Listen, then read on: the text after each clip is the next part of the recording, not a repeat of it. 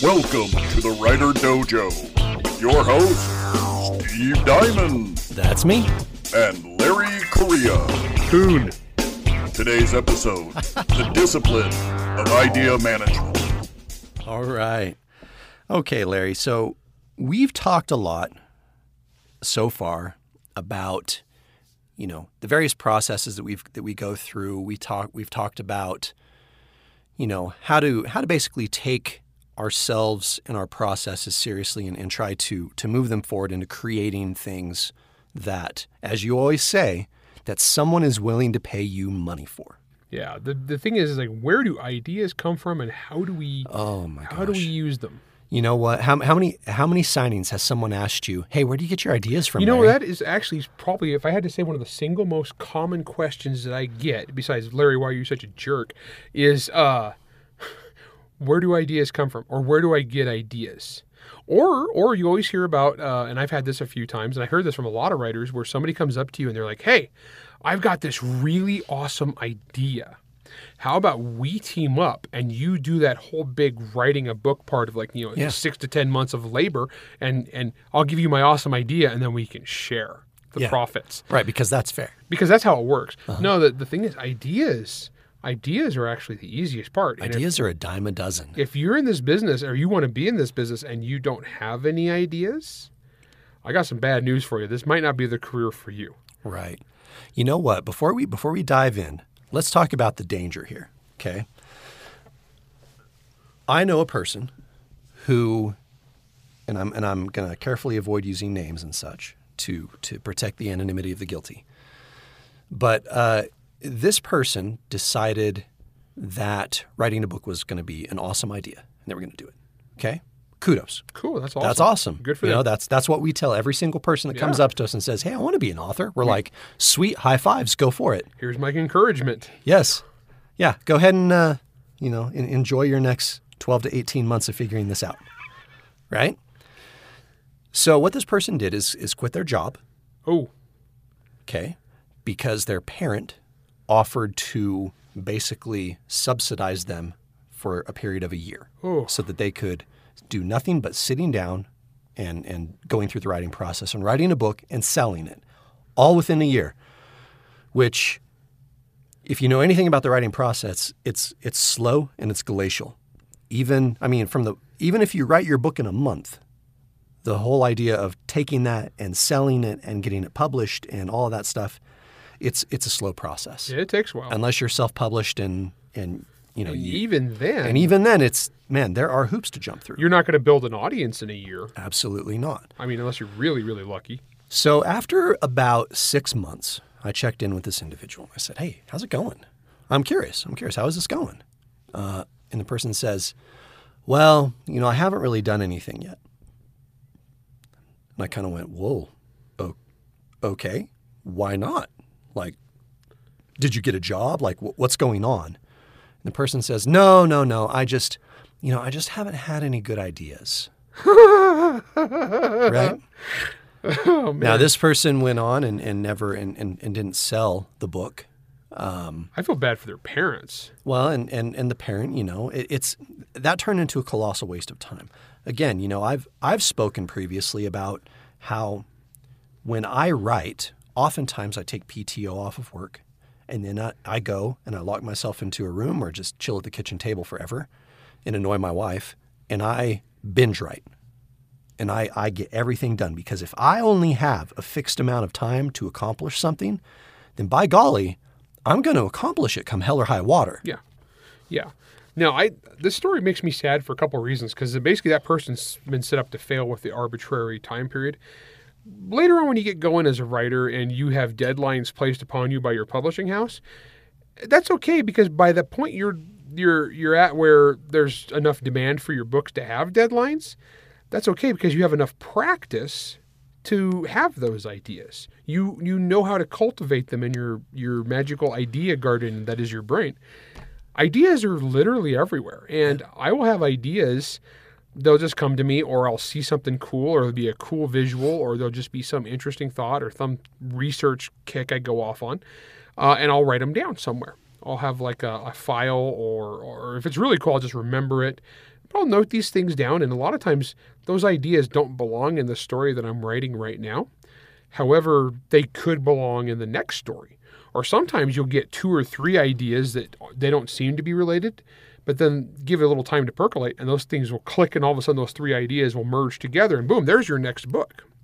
Well, and literally, ideas come from everywhere. Oh yeah, constantly. I mean, uh, I'm, I'm, uh, you- both you and I share a common, a common love of just music. We both love music. Oh yeah, we both write to music. we both write music. to music. Although I think, I think you tend to trend more towards, um, towards uh, instrumental. I'm I'm listen, more right? instrumental soundtracks, and I know you're Yeah. more like metal. And, I, I uh, listen to, I listen. Well, I listen to the music that fits the mood of the story that I'm writing. yeah, So if I'm writing, if the music puts me in the brain of a cyberpunk type thing, then then I'm not going to use that music when I'm listening to or when I'm writing, say, Servants of War. Yeah. right? Servants War. I was listening to like the soundtrack from The Witcher Three. See, perfect, Yeah. right? Right, Yeah, because exactly. that that book is literally 1917 meets The Witcher. Yeah. Well, I talked about like in the in a previous episode, I talked about where Son of the Black Sword came from, and it's because of a Hans Zimmer song. Yeah. was the first spark.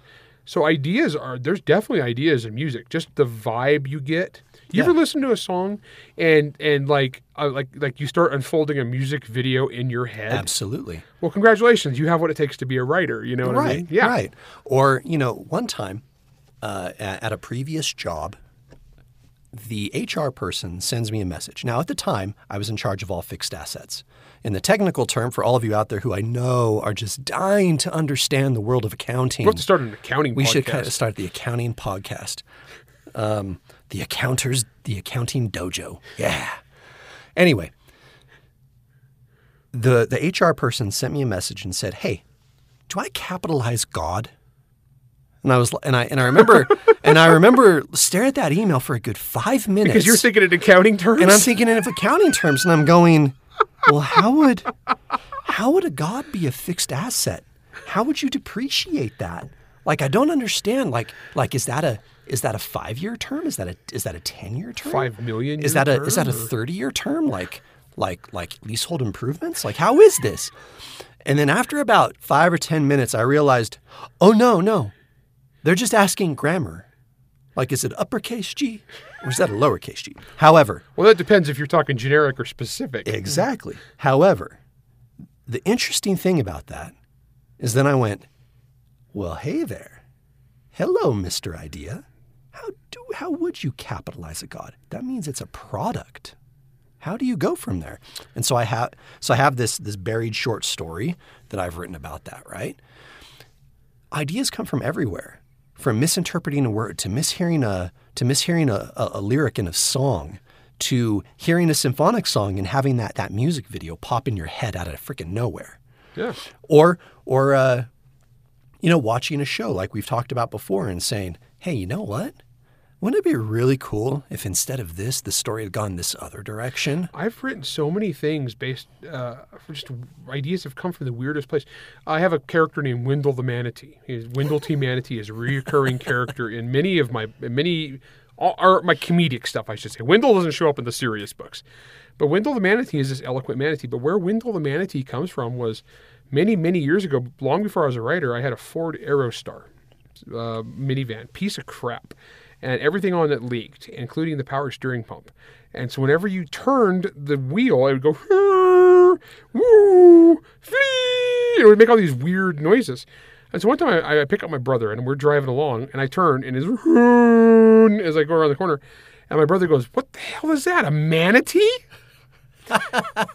and uh, and uh, that just made me laugh. And uh, that's actually where the original, because manatees don't actually make noises in real life, as I've been told by many a marine biologist. Um, but yet, when that's where Wendell came from, uh, was that and well, heck, Monster Hunter. So the, the thing, my bread and butter, uh, where it comes from was I was on the internet. Uh, and it was a it was a discussion forum, uh, a, a gun discussion forum, and I've I've given thank yous to these guys in the books. Uh, started by a guy named Ian McMurtry, who is an author now. Uh, Ian has gone on and done a lot of fun. He, he's uh, done a lot of like humorous cop novels, uh, the Law Dog Files. Get them on Amazon.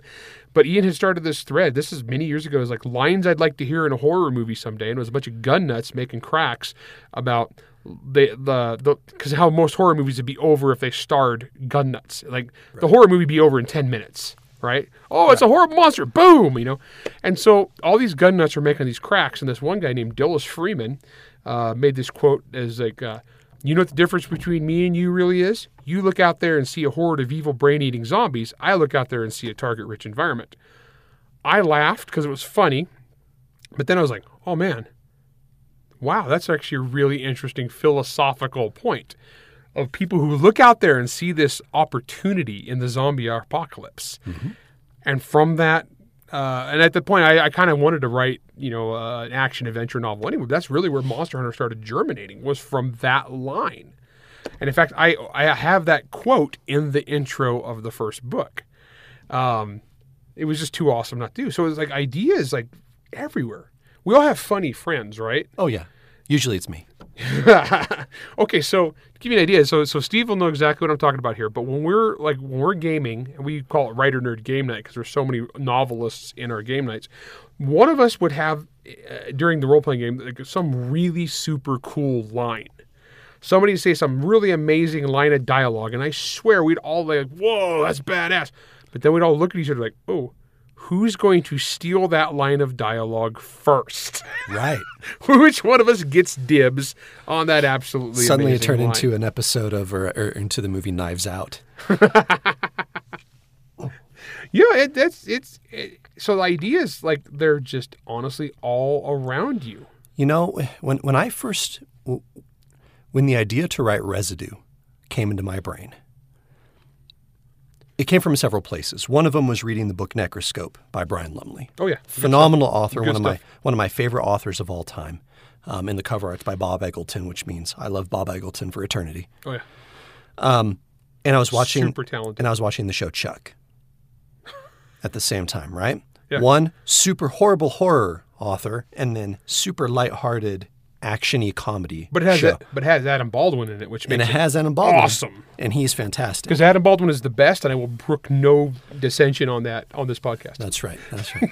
we, we we never talk in absolutes unless we're talking about Adam Baldwin. yeah Adam Baldwin wins So I was I was I had those two ideas floating around in my head, and like you said, on the surface, there's no way those two ideas have any relevance to each other.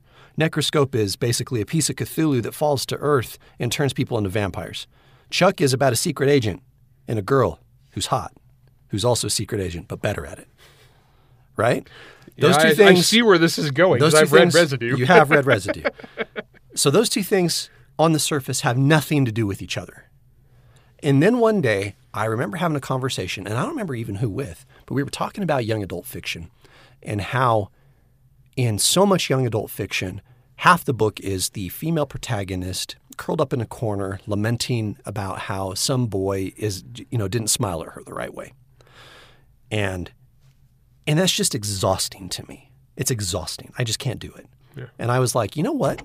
I would really like to write a story where, one, the YA story where the protagonist is a male, because boys read YA too, for crying out loud, and where the girl isn't just a flaming piece of, of garbage, where she's hyper, hyper, just, you know, just, um, what's, the, what's the word I'm looking for? competent Competent. Thank you. We're Well, writers. And you made her not only just competent, but competent. And she wasn't just born competent because she's like, No. the story required it. She trained her butt off. Exactly. And she came from a background where it would make sense that she would train her butt off. And so, and at, at one crazy moment in my in my brain, all those things kind of all slammed together, and I went, "Oh dang, I can do weird psychic-y horror monstery stuff, but like with two kind of good, funny characters that have a good relationship, and they're competent." And and that's how Residue was born. Yeah. So you never know. I can totally see that. You never know where your ideas are going to come from. But if, if you're staring at these ideas and you're trying to force them into place, man, look, ideas are a dime a dozen. They're going to come. There, there's going to be thousands that are hitting you every day. When we come back from break, I want to tell the story of where I got the idea for Hard Magic. All right. Because I, I know this one. This is a good This story. is a trilogy born out of spite. Yes. All right. So with that, we're going to take our break so that Larry can uh, can get his his his storytelling juices flowing, so he can tell the the genesis of what becomes one of my favorite series by him, Hard Magic. We'll be right back.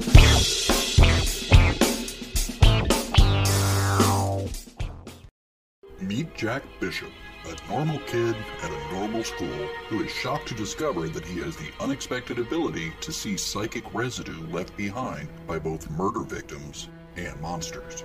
When his father is abducted from the mysterious company where he works as head of security, Jack teams up with fellow student and mind reader Alexandra to search for his father and stop the series of murders happening in his hometown before it is too late. Steve Diamond's debut novel, Residue, is a young adult supernatural thriller for readers looking for action, suspense, humor, and horror. Read the book New York Times bestselling author of the Shannara Chronicles, Terry Brooks, calls an intense, high energy, what lurks in the shadow tale of monsters, both men and otherwise. Larry Correia, New York Times bestselling author of The Saga of the Forgotten Warrior, says Residue has the best prom scene since Carrie. Residue is available on Amazon or wherever books are sold. Pick up your copy today.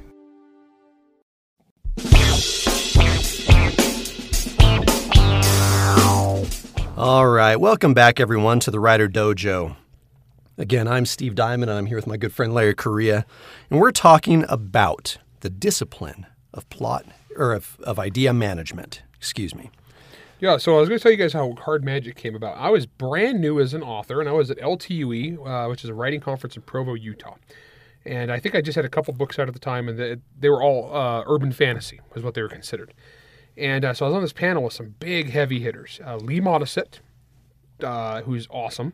Uh, Dave Wolverton, so uh, most of you know him as Dave Farland, who's written hundreds of novels, and Brandon Sanderson, who we've talked about before, and kind of a big deal, right? And then little old me, I was the noob scrub on the panel. And the panel was about something I can't even remember. Huge room, and there were mostly college students. And because at the time LTUE was held at a college, it's not anymore, thank goodness, you know. and uh, so this kid raises his hand and he goes, I got a question, and blah, blah, blah. And he asked what the question is. I can't even really remember what it was.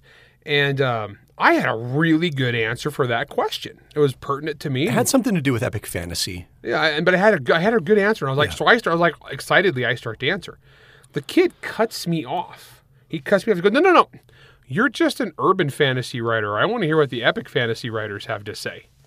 And I was like, and I can't use the actual words that I muttered under my breath on on the air because we'll get demonetized. But I was like, you little. So I sit down. I was like, I was, I was torqued, right?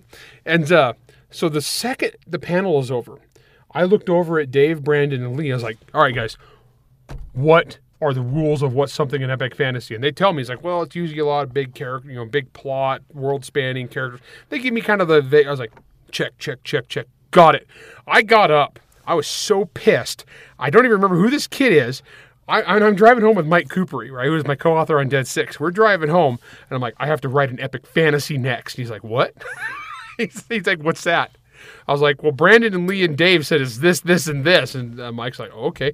So I start brainstorming on the way home and I start coming up with a plot. But I don't have a setting yet. I have a plot. I start coming up with a plot of Hard Magic. I walk into my house. I'm still fuming and I'm talking to Mike. But at this point, you know, we're kind of like, you know, this is kind of cool stuff we're talking about. My son is sitting on the couch at the time. He's just a little kid and he's reading a comic book. And it wasn't even the actual comic book, it was like a Marvel art thing. And on the cover was Noir Spider Man. Yep. And I saw that and I was like, he's Spider Man and with a fedora and a trench coat and a Webley revolver. Such And an I- iconic, awesome image. yeah. And so you know what I'm talking about. I uh-huh. looked at that and I go, oh, that's badass.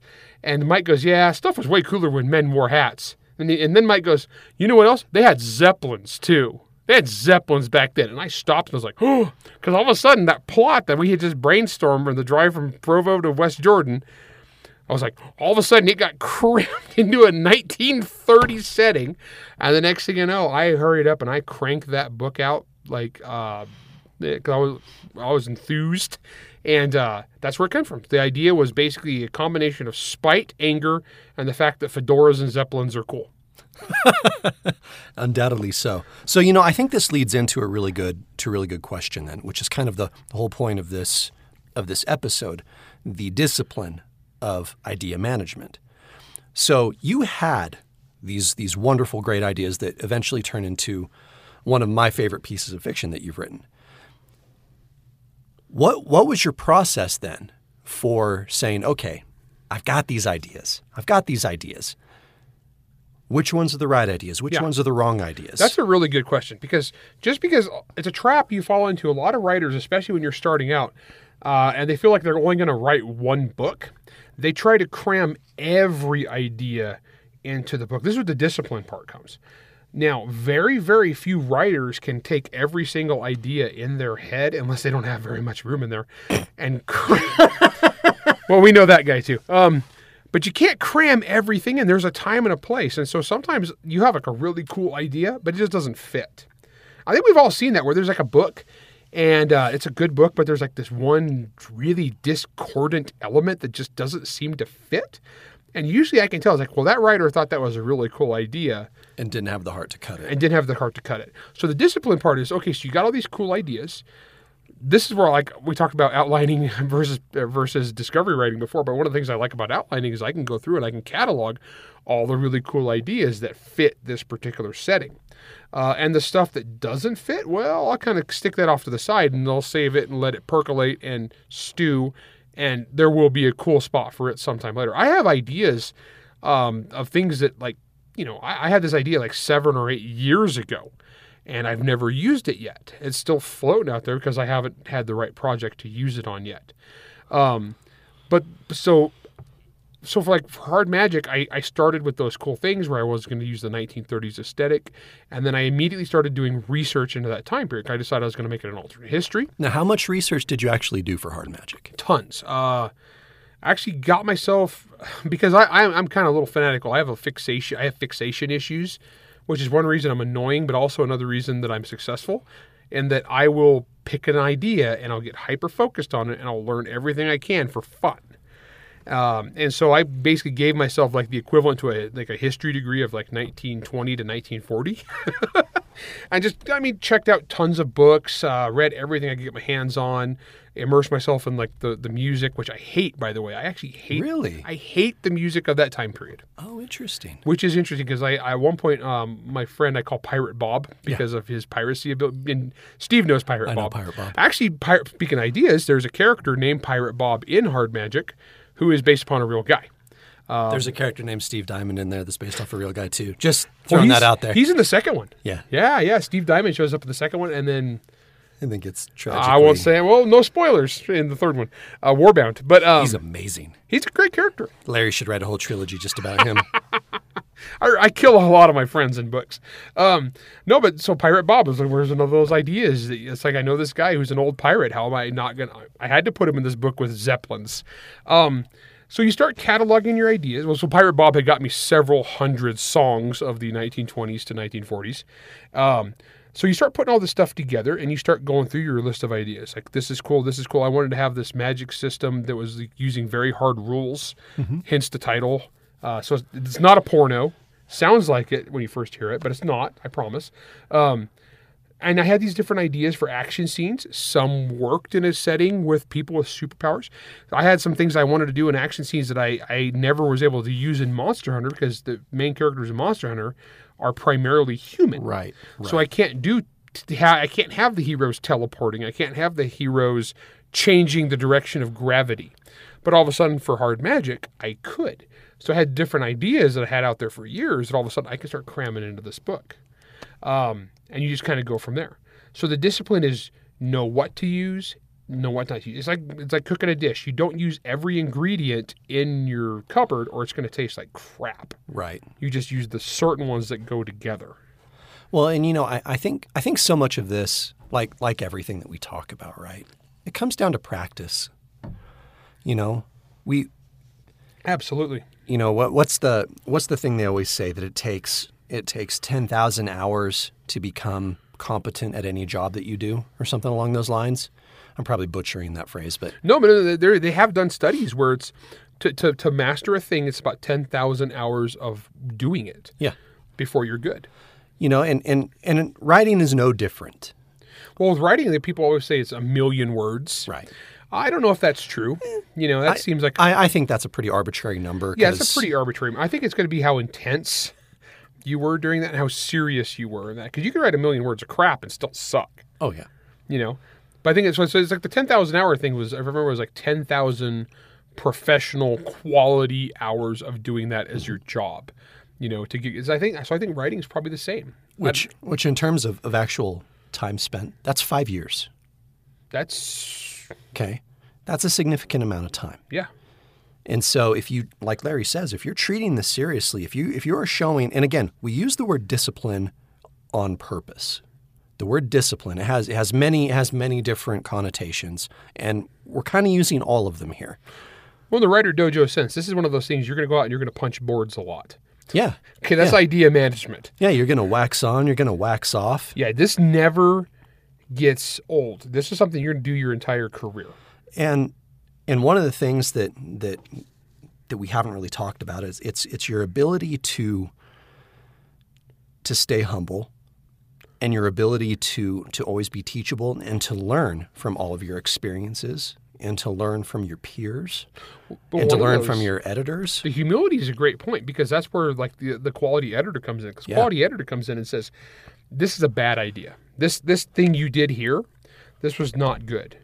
Uh, this doesn't work." I, I've mentioned Toni Weisskopf before and how much I love her, but Toni is a wonderful editor, and a lot of times she doesn't go in and take command and tell you you must fix it this way. Toni comes in and says, "This doesn't work because of this and this. Fix it." Yeah. And once you have a good relationship with Toni, after she's edited like you know a dozen of my books, I one time got a edit back from her, and literally this was the edit said. The edit at the top of the page said, "This scene sucks. Make it not suck." Greatest editor. All right, right. See, but th- but that's that's true. So you you got to have humility. So just you have because you have an idea doesn't mean it's a good idea. There's a lot of terrible ideas out there too, as you got to be able to recognize. All right, a lot of times there are bad ideas, but in the hands of a capable artist who knows what they're doing, those I those can be twisted and turned into something valuable. Well, you know, let, let's talk about one of our, our mutual friends and guy guys we respect more than most people, and that's Jim Butcher. Oh, I love Jim. Jim Jim is Jim Butcher is one of the dude's a national treasure as far as writers go. So, how um, imagine the Dresden Files, the idea of a wizard living in Chicago. Imagine that in the hands of an of an author who didn't have the enthusiasm, who wasn't willing to to cut ideas when they didn't work, who was willing to put the work in. Yeah. I mean, and every fantastic idea that's out there can be a crap idea in someone else's hands. However, the reverse is also true. if you hear the pitch, Wizard in Chicago, you know, you, you, that's going to be one of those that a lot of people would just butcher. It would be stupid. No pun Um, intended. No, I didn't even. I that was. I never intend my puns. I'm not a I pun always guy. intend my puns. Well, thanks a lot. I punned. No, but um, in the hands of somebody less capable, that could be really stupid. Again, you know, we talk about you and I both love Dan Simmons. Oh, oh my gosh. Dan Simmons is a great example ever of the master who could take the goofiest sounding ideas, weirdest pitch. Okay, I've described this before, but the mo- the the novel uh, Olympus and Ilium. The basic plot of Olympus is the space Jews are on post-apocalyptic Earth being guarded by dinosaurs and robots that are Muslims, but on Mars, the gods of Olympus are there, and the main character is a old history professor uh, from Earth who's been brought back to life to report on the gods of Olympus as they do their thing. And it's got you know Hector and Achilles and all that. Oh, except there's also the characters who are the space robots who quote Proust from beyond Jupiter. That's you know, and then they, you just bring them all together, and Yeah. it's like, what the crap? You know, you, you Oh, and Caliban's on a space on a space station, and I can't even remember what else. It's like every weird freaking idea you can think of. Dan Simmons is just like he makes it work. well, yeah, He's so good. and you almost feel bad for his agent, right? Because he, he Except he his gets agent, his 15% agent hears the pitch, and his agent goes, "Well, uh, I'm gonna go pitch this to uh, to a publishing company." They're going to give you a whole bunch of money, which means I get a whole bunch of money. So, high five, I guess. The let's say about Dan Simmons is like what I've told people was like about idea when I've talked about idea management before. Dan Simmons can get away with that. you might not be Dan Simmons. yeah, none of let's be real. None of us are Dan Simmons.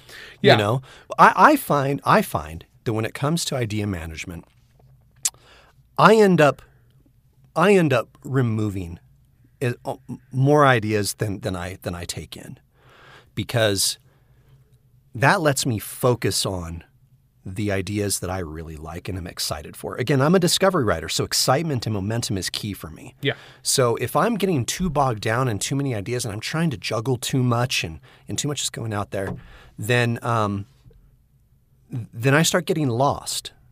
So by by me excluding ideas, that actually gives me more freedom to work within with with the good ideas that I have. Because you're not trying to shoehorn in marginal ones. Exactly. Yeah. And and and that's the thing, you know, I, I never want my books to feel like a checkbox book. Oh no, that's the You know, worst. like I have a checklist and I'm like, well, I have to give, I have to have characters that look like this or that Oh, we'll, we'll this. talk. We'll, we'll do a whole episode on the dangers Yeah. of checklisting and why it sucks. But you know, it's a, there's about the shoehorning idea. Sometimes you have an idea that's just not. It's a good idea, but it's not the right time. So in Monster Hunter, like I knew who Agent Franks was from the beginning. Spoiler alert. You know, uh, for those of you that read the series, you know this is a big deal. There was no place really in the first book that it was good or developed enough. or appropriate. But in the second book, I I was able to take a big chunk of the book to build up to this really awesome and fun reveal that people have loved ever since. Um, so sometimes you have a good idea, and in that case, but it's not the right time yet. That's okay. Tease it a little bit. Throw it out there. If you're if you're writing a series, throw that out there and be like, "Ooh, here's a tantalizing little clue." Even if you don't spell it out, they don't even realize it's a clue. Then when they read the second book, they're like, "Whoa, you planned that?" Yeah, I did. I totally planned it. Totally planned it. So again, to, to, to kind of wrap this up, I want to use the word again that we keep using, and that's discipline. Have the discipline to, to really sit down and focus on the good ideas that you have and making them work. Focus on making sure that those are the right ideas. But when you also have good ideas, have the discipline to just save them for later. Yeah, absolutely. So this is the Writer Dojo. Again, I'm Steve Diamond, and this is Larry Correia. Thank you all for tuning in. Take it easy. Writer Dojo is Steve Diamond and Larry Correia. Produced by Jack Wilder and Baron Hair Studios. Theme song Word Mercenaries by Craig Nybo. New episodes come out every Wednesday wherever you stream your content. If you enjoyed this podcast, you can help support us by going to anchor.fm slash writer dojo, by leaving us a five-star rating or review, and by helping to spread the word. All questions and comments can be emailed to questions at writerdojo.com.